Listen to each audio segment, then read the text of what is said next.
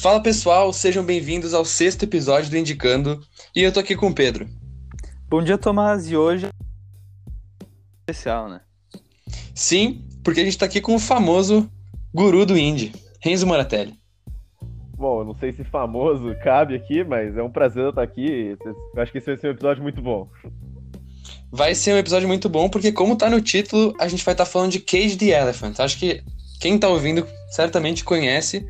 E já para engatar aqui, o uh, pessoal já deve saber, mas é composta por quatro integrantes principais, daí, claro, tem as bandas, a banda de apoio e a galera, mas são os irmãos Schultz, que é o Matt e o Brad. Matt é o vocalista, né? Acho que é o que a galera mais conhece pelas loucuragens, mas a gente vai falar mais depois. O Nick Boquete e o Jared Champion. E é isso aí, mano. A banda se formou em Kentucky, eles são americanos, e se formou aí pro meados de 2005, 2006. Então já tem uma, já tem uma trilha. É, eles se formaram em 2005, mas com o nome Perfect Confusion, que é um nome muito merda. Porra, velho. Pode chegar a essa conclusão que é um nome muito merda. Eles chegaram a lançar um EP com esse nome, que eu não faço a menor ideia, deve estar lá nos, nos interiores da Deep Web. Mas no colegial, eu fiquei de falar pros meninos, pro Renzo e pro Tomás, que no colegial o Matt teve uma banda de punk e o nome dessa banda é muito bom. Então, vocês querem chutar? Assim, eu dou 10 reais se vocês acertarem o nome dessa banda sem procurar. Eu dou 10 reais. Mano. Porra, chutar, deixa eu ver. Eu vou chutar Purple Pineapples. Não, não. Foi, foi, mas é, é merda desse nível. Vai, eu não quero chutar, velho, na moral. Yeah, uma, o uma coisa tipo, banda... eu posso dar outro, outro chute? Uma Pode, coisa só, parecida só um com sopa de garfo, assim. Desse nível. Porra.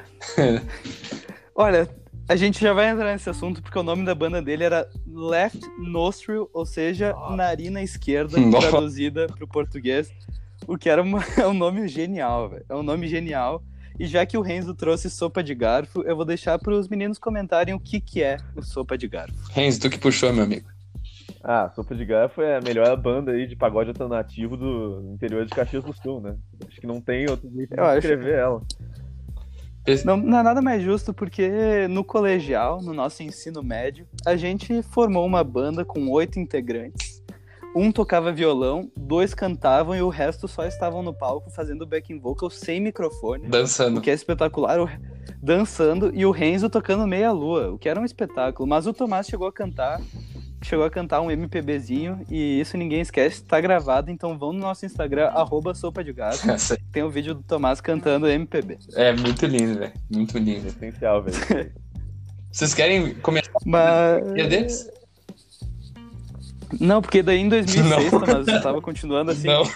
Não, é porque tem, tem que continuar, Tomás, a historinha, porque em 2006 eles se tornaram aí sim os tão, tão conhecidos Cage the Elephant, com uma história bem famosa que pode ser muita trela do Matt, a gente não sabe, mas eles estavam saindo de um show, daí chegou meio que um mendigo loucão na cabeça, acho que ele devia estar tá chapado nas drogas. Chegou nele, na banda, agarrou o Matt e ficou falando You have to cage the elephant várias vezes no ouvido dele. O Matt achou que era um sinal e assim transformou, transformou a banda em Cage the Elephant que fizeram bastante sucesso, tanto que eles fizeram um baita show no South by Southwest, que é um festival do Texas, e assinaram com a EMI, que é uma baita gravadora da Inglaterra. E um negócio que vocês não devem saber, ou devem, eu não faço a menor ideia, tô falando isso pro Tomás e pro Renzo mesmo, é que eles tiveram que sair do sul dos Estados Unidos pra Inglaterra para gravar esse disco e tiveram que fazer sucesso na Inglaterra antes de voltar para os Estados Unidos.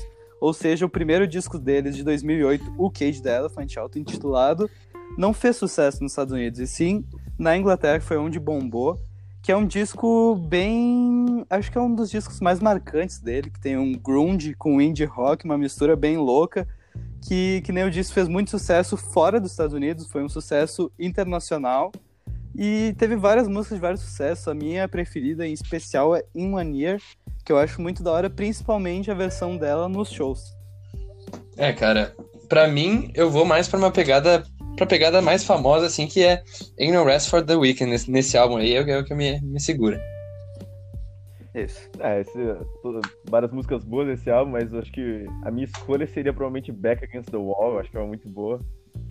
O clipe de Back Against the Wall é muito da hora. Ah, Os é clipes da banda são muito bons, a gente vai falar mais pra, mais pra frente, só que o clipe de Back Against the Wall é muito da hora mesmo. Porra, pra mim, só deixa eu comentar um negócio do nome. Pra mim, Cage the Elephant, eu tinha dúvida antes de saber da história. Mas pra mim, Cage the Elephant, tipo, Cage é o nome do elefante, entendeu? Não era tipo de prender o elefante, era o nome. Tá Fazia sentido. Fazia sentido. Fazia... Eu acho que o mendigo na história do Matt é uma metáfora. Porra, explica, gente. Jesus. Explica. É drogas. Rock and roll. pode ser. É, pode ser, velho. É... Tá. Mas, ah, tá. Faz sentido. Não, então, com esse silêncio, vou puxar aqui o próximo álbum deles, que é meio controverso, ele não é o álbum mais amado de todos, mas para mim eu acho que ele é uma evolução do som ali do primeiro álbum. Ele continua com um pouco da gritaria e do rock, mas ele começa a colocar umas músicas mais melódicas, mais lentas. E em específico, a mais famosa desse álbum é a Shake Me Down, que é para mim uma das músicas mais icônicas da banda, responsável por a maior parte do seu sucesso no começo da, da sua vida. Né? E esse é um álbum muito importante para eles.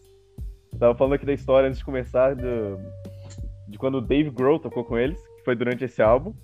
Que ele, ele... Verdade. Oi? Isso, ele tocou Aberdeen, né? com eles. É, é então... é muito da hora, tem o um show no YouTube. Eles conseguiram chamar a atenção de um dos maiores nomes aí do rock alternativo com a sua música, então dá pra ver quão importante essa banda é na cena do alternativo. Sim, até porque com esse álbum eles iam começar a se lançar pro mundo, né? Tipo, antes tava, tá, o nicho Europa, mas aí começou a se lançar pro mundo.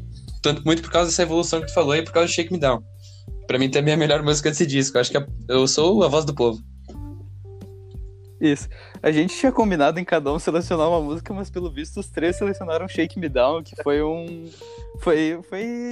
É, que eu acho deveras não, interessante. Não tem como falar esse álbum sem falar de Shake Me Down, né? É, é o é. 505 do Arctic Monkeys. É a música, uma música muito importante pra essa banda. Sim. É verdade, uma música muito importante. E foi a música que eu conheci eles, porque eu tava zapeando pelo YouTube, eu não sei se ainda usam essa palavra zapear, mas estava zapeando pelo YouTube. E eu, eu tava ouvindo ali na minha, nos meus áudios Arctic Monkeys e Strokes, que nem eu sempre falo, e eu achei um vídeo de um cara com um vestido vermelho e meias e um Vans gritando. Daí eu falei, pô, vou assistir isso aqui. Eu realmente eu gostei muito. E eu descobri que eu que apresentei Cage the Elephant para o guru do indie. Hum. Então isso é uma felicidade muito grande para mim. Meu, isso aí, é. se, se, tu for ver, é que nem apresentar, tipo, o catolicismo para Jesus, velho. tu comparou Renzo com Jesus num episódio de Cage the Elephant, Tomás. Tem, tem noção quão grave foi isso? Desculpa, Pedro. Desculpa. Vou voltar pro tu pode ser dif... Tu pode ser difamado, Tomás.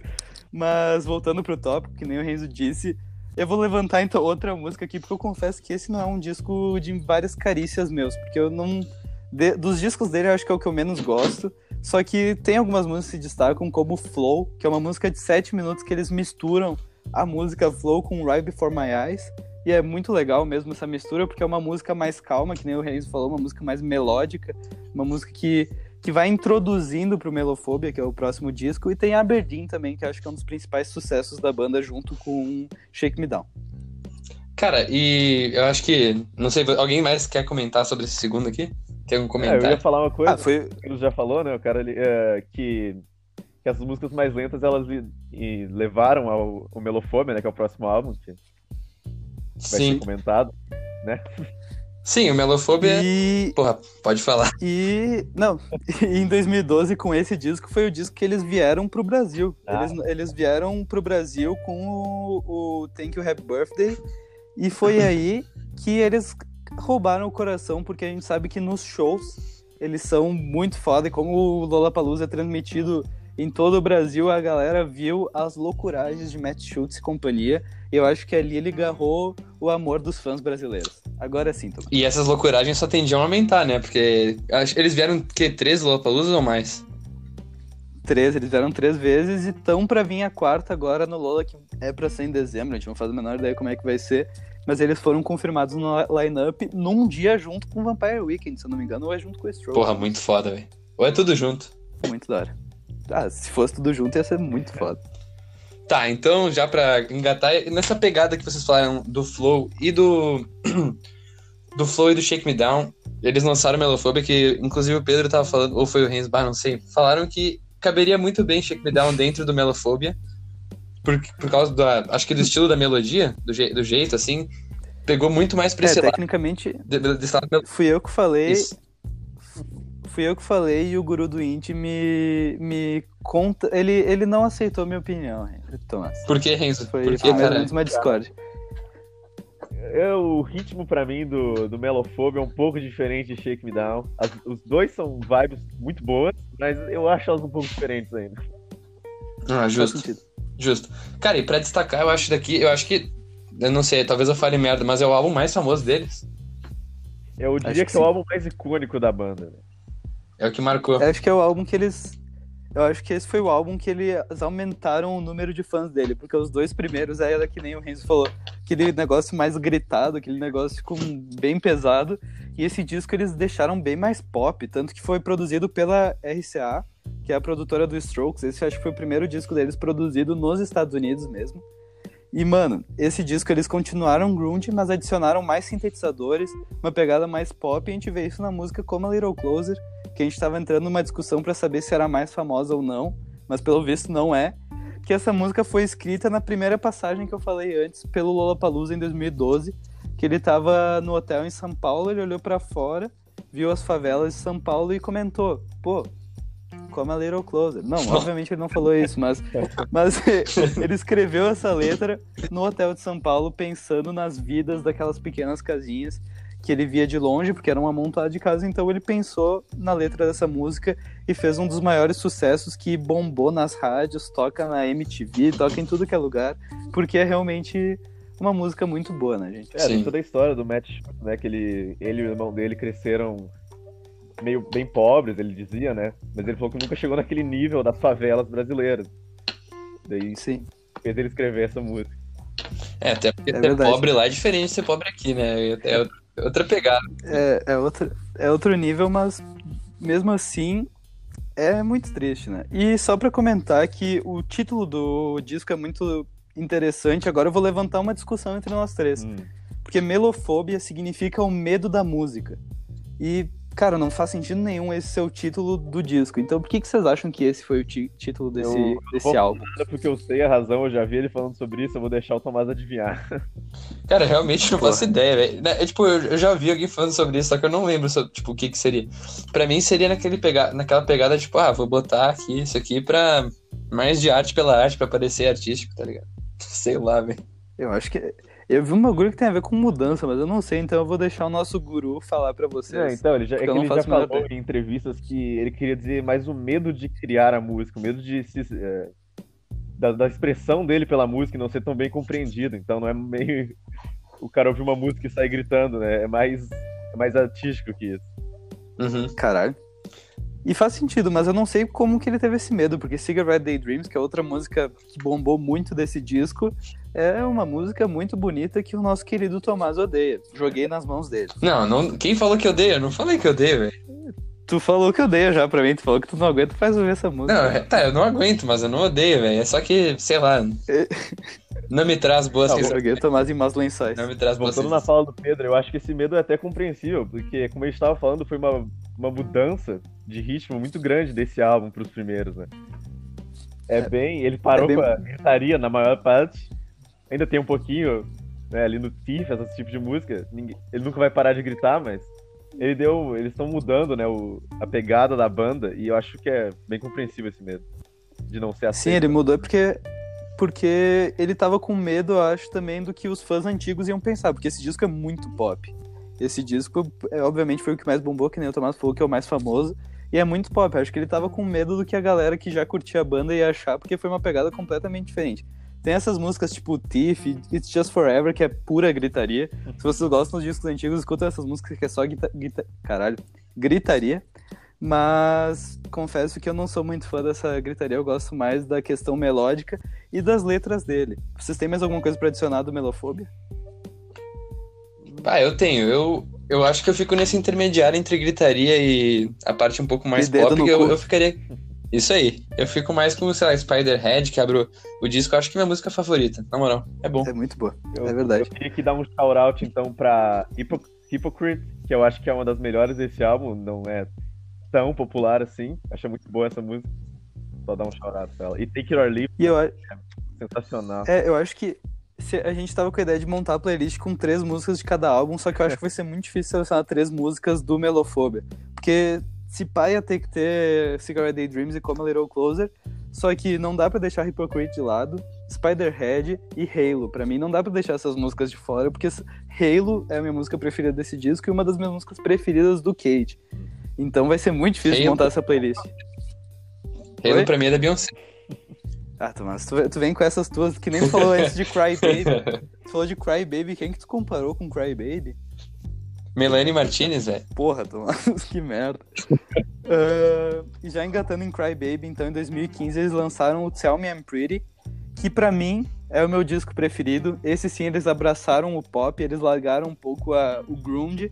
Esse disco não tem nada de grunge, né? Não sei se tem uma outra música grunge, mas esse aqui eu acho que é o mais é o bem mais pop, eles abraçaram completamente.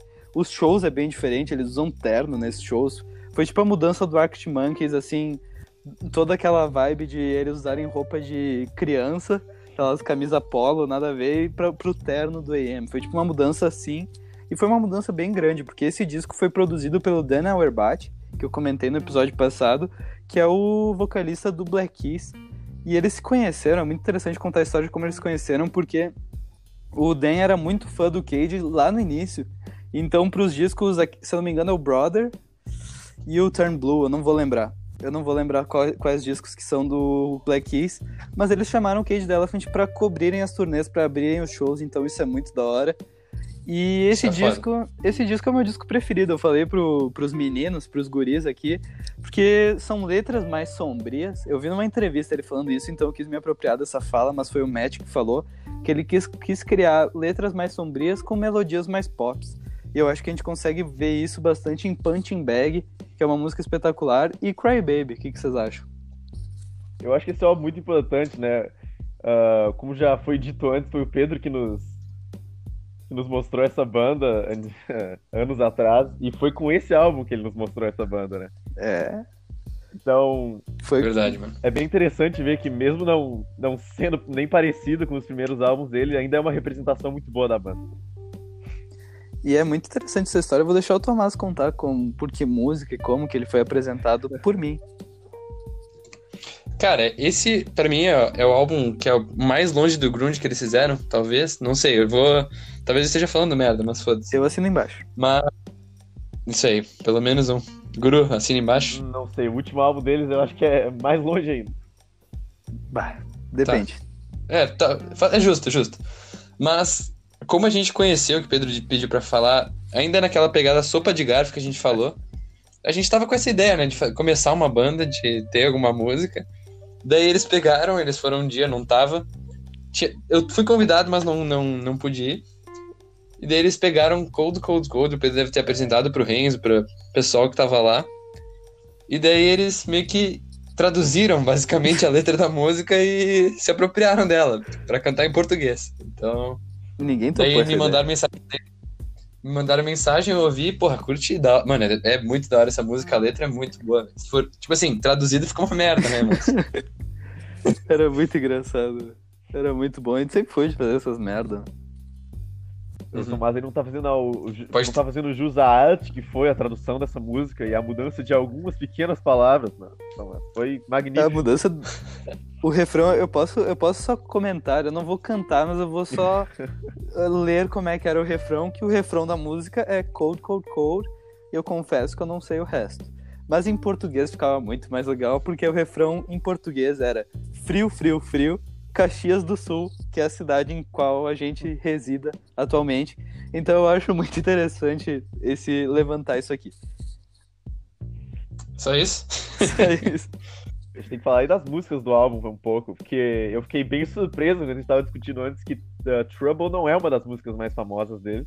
Eu realmente achei que era uma das primeiras, porque pra mim, Trouble sempre foi uma das músicas mais icônicas dele. Foi uma música que eu ouvi muito nos meus áureos 14, 15 anos. Foi uma música que, que naquele negocinho do Spotify de mais ouvidas devia estar no meu top 10 fácil. Tomás, tem alguma Eu iria mais pra, um, pra uma pegada. É, eu iria mais pra uma pegada do Cold Cold Cold, mais pelo sentimento mesmo, por lembrar de vocês. É muito lindo. Eu gosto de. Mas a letra não, não é, não é pegada, a letra é só, só mesmo, porque a letra não, não tem essa eu gosto muito de Punching Bag porque eu lembro de eu nu no chuveiro cantando essa música e tentando, imi- tentando imitar o Matt nos shows. Eu fazia isso direto. E Punching Bag foi uma música que, que me permitiu fazer isso. Eu fazendo malabarismos, cantando no banho, obviamente pelado. Foi muito interessante. Não sei porque eu comentei isso aqui, mas isso me marcou. Me lembro muito de eu na praia nu cantando essa música. Bons tempos. Que legal. tempos. É, que legal. Eu acho interessante, né, que depois desse álbum, não foi ele, o próximo álbum dele não foi muito bem um álbum, né, mas foi mais uma coletânea de músicas acústicas e foi sensacional. Eles basicamente regravaram a maioria das músicas mais, mais populares deles, últimos álbuns, eh, de uma versão acústica, fizeram vários shows ao vivo e foi simplesmente maravilhoso. O que, que tu acha, Pedro? O que, que, tu, que, que tem a dizer sobre esse álbum? Pill. Eu fiquei triste que eles não vieram pro Brasil com o Unpeeled, porque foi. Tem as lives no YouTube. E, tipo, é meio que com uma banda clássica atrás, que nem o Renzo falou, é mais acústico, daí tem, tipo, um contrabaixo, tem violinos, tem. É, eu juro, Sim, é, é, muito, muito, é muito bom. interessante, né? Ele, pro, pros solos de guitarra, eles, em vez disso, eles usam vários violinos e dá uma sensação muito estranha, mas muito legal. É tipo Aberdeen, velho. Aberdeen Sim. tem aquele começo com a guitarra bem clássico de Aberdeen, que é, é, porra, é uma música icônica, que nem o Guru falou. Só que com, vi... Só que com violinos. Então é, uma, é muito legal. Esse disco é muito legal. E eu acho que esse disco foi o que abriu as portas pro Social Kills, que é o próximo que a gente vai falar um pouquinho mais pra frente. Eu tenho uma história do Unpeeled que é muito interessante, que teve uma fase da minha vida que eu ia me mudar pra João Pessoa, ia me mudar pra outra cidade. Então, ali pelo segundo ano do ensino médio, que eu ia me mudar no terceiro ano, então no segundo. Não, foi no primeiro a gente foi visitar. E eu confesso que eu tava odiando a ideia de morar lá. Eu não tava, não, não tava me sentindo confortável. E foi bem quando saiu o Unpeeled. Então, eu tava ouvindo muito ele. Só que ele me traz um sentimento de ódio. Ah, eu tava ouvindo ele puto. Que daí eu ouvia Back Against the Wall, e, tipo, no avião, porque a viagem daqui pra João Pessoa é, tipo, umas seis horas. É um absurdo. Então foi assim, eu tava puto. Só que esse disco me traz lembranças boas de uma fase que eu não gostaria de voltar, Thomas. Não, ainda bem que. Ainda bem que tinha esse disco então pra ouvir, né? Porque ele é o mais, é o mais longo, né? De todos. Ele tem acho que 21 Porra. faixas. Ele deve ter quase. Ele deve ter uma hora e meia de duração. Então é bom pra passar tempo. Eu acho que eu ouvi, um- eu ouvi umas três vezes esse disco, fácil ainda. Só no avião eu ouvi umas três vezes. E é legal dizer que tem três covers nesse disco. Além de- das músicas deles, tem três covers que pra mim o melhor foi o primeiro single que eles lançaram, que é Whole Wide World. Mas também tem Instant Crush, que é uma música de Julian Casablancas com o Daft Punk, que a música original é uma merda. Já tô falando aqui porque juntaram duas coisas. Juntaram Julian Casablancas naquela. depois do Come Down Machine. E daí juntaram Daft Punk, que é outra banda que eu não gosto. E fizeram aquela merda, só que. Ah, Só que Cade dela. Mano, eu falei do Julian, que é um cara que o Renzo gosta. Eu Daft gosto Punk que o Tomás gosta. Botando palavras Tu não gosta? Eu, Eu, gosto coloco palavras na boca. dos Strokes. Tá. Eu consigo Justo. ouvir. A... Eu eu não tenho nada contra, mas eu não consigo muito ouvir a música dele. Do álbum dele solo. É, não, é, realmente é bem ruim mesmo. Só que o cover ficou muito legal, eu gostei muito. Eu não sei o que o Tomás acha do Unpeeled, porque ele não se pronunciou ainda. cara, eu acho que eu, vou- eu reclamo mais por ignorância de não ter ouvido tudo. Acho que eu só reclamo por isso. Porque, é, como você estava falando, tipo, essa pegada clássica traz um pouco de lá, grandeza, assim, para as coisas, tipo, acústico com, com instrumentos clássicos, traz uma pegada de grandeza para as músicas, que nem vocês falaram de, tipo, violinos e tal, só que eu não, não, não apreciei. Não apreciei. Não sentiu Então, o sentimento. O dever de casa é ouvir o Unpeeled. O Social Kills pode Isso aí. deixar de lado. Não, não vou. Mas então, como já foi dito, né? Esse álbum ele abriu a porteira pro próximo álbum, o álbum mais recente deles. Se o Tomás quiser levar. Então, aqui falando do Social Kills, que é o último álbum lançado por eles, lançado ano passado. Acho que vale lembrar que o Matt escreveu esse álbum ah, passando por um divórcio, por um término de relacionamento, e acho que isso espelha bastante toda essa pegada dark que tem o álbum. Ah, antes de, de lançar, eles lançaram três singles, que é Night, uh, Skin and Bones. Uh, não, puta, não é Skin and Bones, é Ready to Let Go, Night Running e House of Glass, né? Que pra mim foi uma escolha muito boa, porque eu acho que essas são as três melhores músicas do disco, na minha opinião, assim, bem, sendo bem sincero. Tipo, o Night Running é a melhor que tem. Isso aí. Pô, eu vou adicionar ali com o Tomás, vou falar que outra das melhores músicas dele estavam pra mim é a Goodbye, né? Que trata muito desse tema de, de voz dele e tem um clima bem pessoal e bem lento. Eu acho que é uma boa música. Sim, junto com ela tem Ready to Let It Go, que eu acho que foi a que mais fez sucesso, e Social Kills, que é uma música que eu indico vocês escutarem, que ela faz uma transição bem fácil dos últimos discos para agora, que não é uma coisa tão sombria. Porque, que nem o Tomás falou, uma pegada bem dark, é bem sombrio. Tanto a arte do disco, que ele fica todo pintado de vermelho, com umas meia calça, o show tá todo estranho desse disco aí. Olha, falando em show, né, eles vão vir aqui no, pro Lollapalooza agora, que é, é sempre é sempre maravilhoso os shows dele. Ele realmente se solta no palco, ele consegue se abrir, se expressar. Ele tira a camiseta, como o pessoal falou uh, antes da parte da gravação, ele quase engoliu o microfone uma vez, ele sobe nas lonas. É uma coisa que é essencial de se de estar tá lá se você é um fã do Cage the Elephant. É, eu acho que ele agarrou muitos fãs no Brasil por causa daquela primeira aparição no Lola, que ele subiu na lona, que ele falou, engoliu o microfone e cantou com o microfone dentro da boca, o que é um absurdo. Mas tem uma história interessante que teve uma, um show que ele tava fazendo. Era um show, acho que foi um pouco no início, não sei. Ele se tacou na galera, assim, ele subiu na parte mais alta, era tipo um, um bar, assim, ele se jogou na galera, fudeu o joelho e teve que cancelar todo o resto da turnê por causa disso. Só que ele continua fazendo essas merdas, ele continua fazendo tudo isso, ele faz sempre essas loucuras. E se vocês querem ver isso no YouTube, botam o show ao vivo dele na iHeart Radio, que o show é muito bom, é perfeito, tem todas as músicas principais eles tocam. Foi pro lançamento Tell Me I'm Pretty, então é muito bom esse show na rádio iHeart. Então, galera, foi esse episódio do Cage the Elephant. Espero que vocês tenham gostado. Eu acho que a gente tira como conclusão de tudo isso que Cage é muito bom, é isso aí. Isso pra quem nunca ouviu, lembrando que sempre tem uma playlist do episódio, então, cara, se nunca ouviu o Cage, vale, vale a pena. Eu acho que todo mundo aqui concorda comigo que, que ninguém. Não, não se arrepende, não se arrepende de fazer isso. Thomas, tu me lembrou um negócio que acho que foi a presença do nosso querido guru Renzo, que a gente não usou o termo esse disco é muito bom, que a gente falou muito em todos os outros episódios, a gente sempre falava esse disco é muito bom, e hoje a gente não usou esse termo.